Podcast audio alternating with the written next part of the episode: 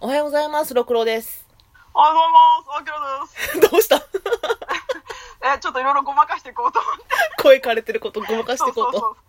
そうそう。そうそうそう。 本日は朝木夢見氏、宇治十条の方を話します。あいうじじゅう。あの、朝木夢見氏、まあ、源氏物語って、うん。源氏が主役やからさ、うん。あんまりこの宇治十条続きがあるんですよってのあんまり知られてないんだよね。確かにそうだね。これってあんまり映画化とかもしてなくない確かにそういうなんかメディアミックスされてないというか、されにくいところかもね。やっぱあれかね。式ぶっちーつ売れたから、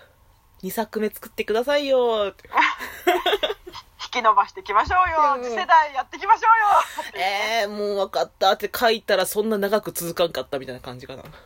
あとやっぱり光源氏ほどのキャラの濃い人を生み出せなかったっていう。それよね、それが難しいんそうね。でも私ただおなおね同じことやったらただの焼き直しだしね。だよね。そうやね。だから多分、光源氏一人で持ってたのを、もう持たんと思ったから、二人出してきたやな。うんうん。イケメン二人を出してきたっていう。ああ、よくあるパタなんか、前回その源氏の本妻になった、ーン。うん。むらえっ、と、紫の上を裏切ってまで、本妻にしてしまった、さえー女三宮。うん。女三宮と柏木っていうそのなんていうあの源氏にとっては可愛がってた息子の友達うんと不義の子三宮との柏木の不義の子うんうんが、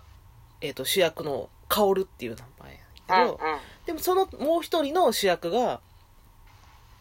あの仁王の宮ってうんうん言ってこれは、えっと源氏と明石の上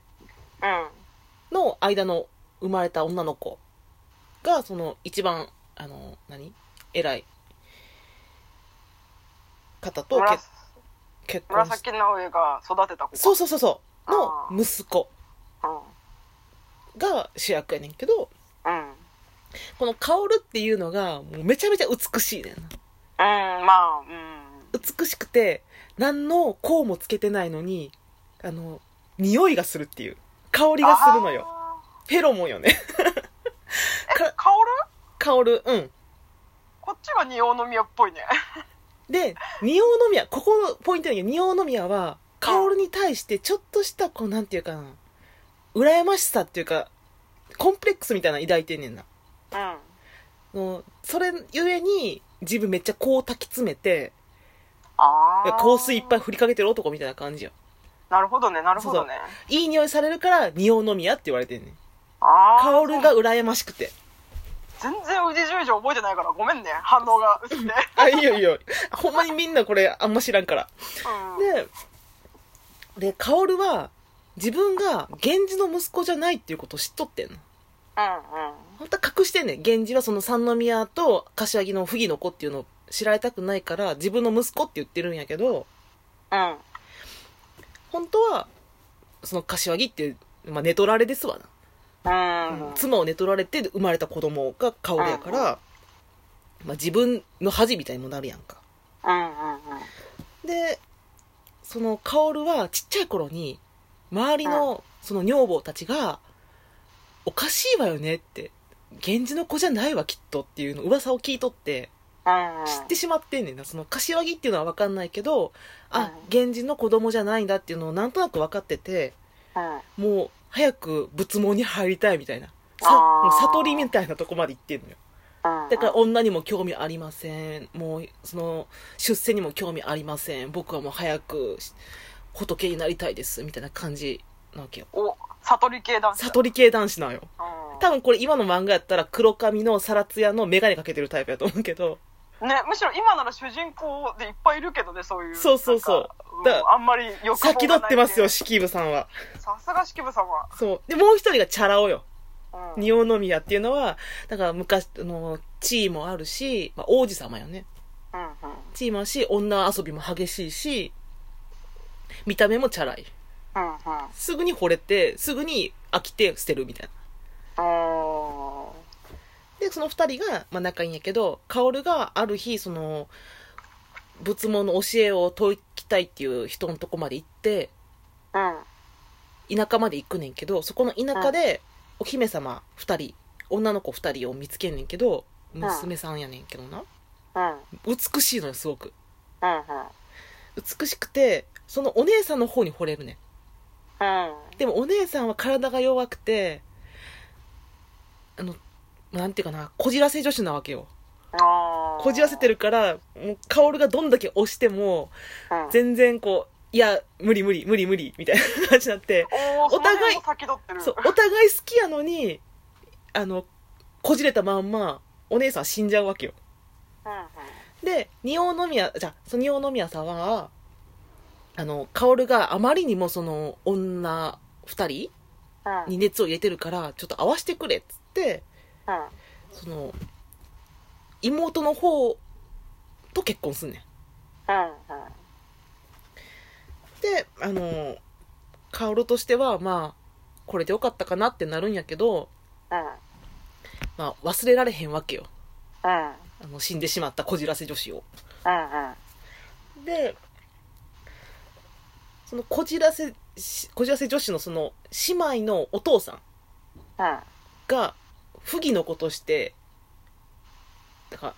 奥さんじゃない人とうん。の間にできてしまった子供がおってんやうん。その娘が浮舟っていうあただそのお父さんはもうその時代にしては珍しくその妻以外の女とそういう関係になってしまったことを自分を恥じてーうんその娘を娘って認めへんねんやあー。認めなくて生きてきたからその娘は父に認められてこなかったっていう負い目をずっと感じてんねんやあー、でちゃんとした教育も受けてなかったからお姫様としてのうんそのなんか歌とかその楽器うんみたいなのもできないしただ顔だけはめちゃめちゃ可愛いっていうそのこじらせ女子にそっくりやねんそのお姉さんそっくりやねんうり二つでおもろ。うり二つでそっくりやから薫はだから浮舟をお姉さんの代わりとしてうん。めとろうとすめとろうというかまあ愛人にしようとすんねんやうん。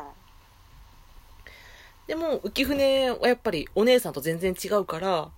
うん。中身がないわけよ中身がないっていうか教養がないからうん。いろんなところでちょっと薫にがっかりされるのをちょっと辛かったわけよねうん。そんな時にその仁王の宮様があの浮舟を見つけてしまってうん。一目惚れするんようん。で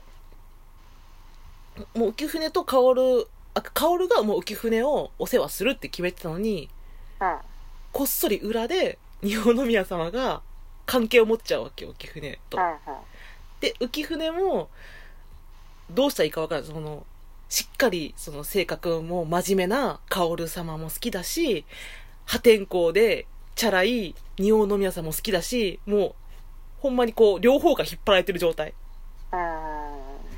ん。これ私はあの夏目漱石の心と一緒やと思ってんねんけどあだから浮舟っていうのはトロフィーワイフやねんあ。ああ。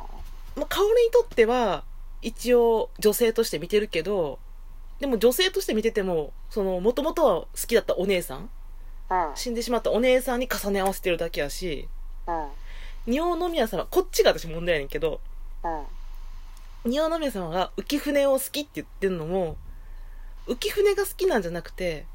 薫にコンプレックスを抱いてたから薫が熱を上げてるうん。女うん。を取りたかったっていうか執着しただけなんや結局は。は。でそこに気づいてる浮舟もいるんよねそのうん。だから誰にも認められちゃんと私という人間を誰も見てくれないってなってるわけよ、うおん。父さんは認めてくれないし薫は私に亡きお姉様を重ね合わせてるし仁王の宮様は薫のコンプレックスで自分を取ろうとしてるだけっていううん。うん。複雑な感情になってんねんけどである日薫が知るねんなその仁王の宮様とも関係持ってるっていうのをうん。でそれをちょろっと言うわけようん。浮舟にで浮舟バレたってなってもう恥ずかしくてあのー川に身を投げて死ぬんようん。うん。うん。し死ぬんやけど死なへんかったんや結局はうんうんうん助かってしまったけど助かったけどどっちにもも戻らへん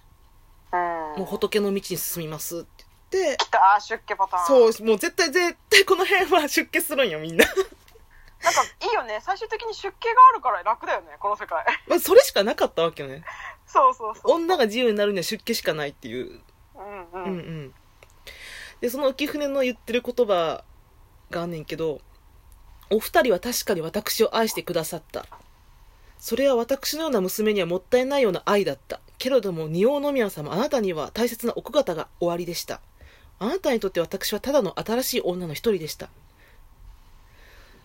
何もかもがあなたの情熱に過ぎなかったのだとそして薫の君様あなたにとって私は亡き王君様の影に過ぎませんでした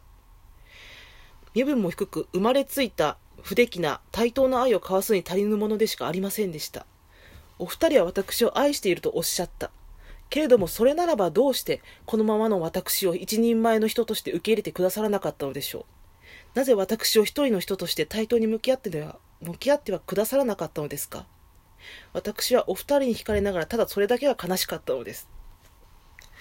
だからこれをほんまにお人形として扱われてるだけだよねうんここの残酷さうんこれが何紫式部が一番初めに書いたトロフィーワイフの形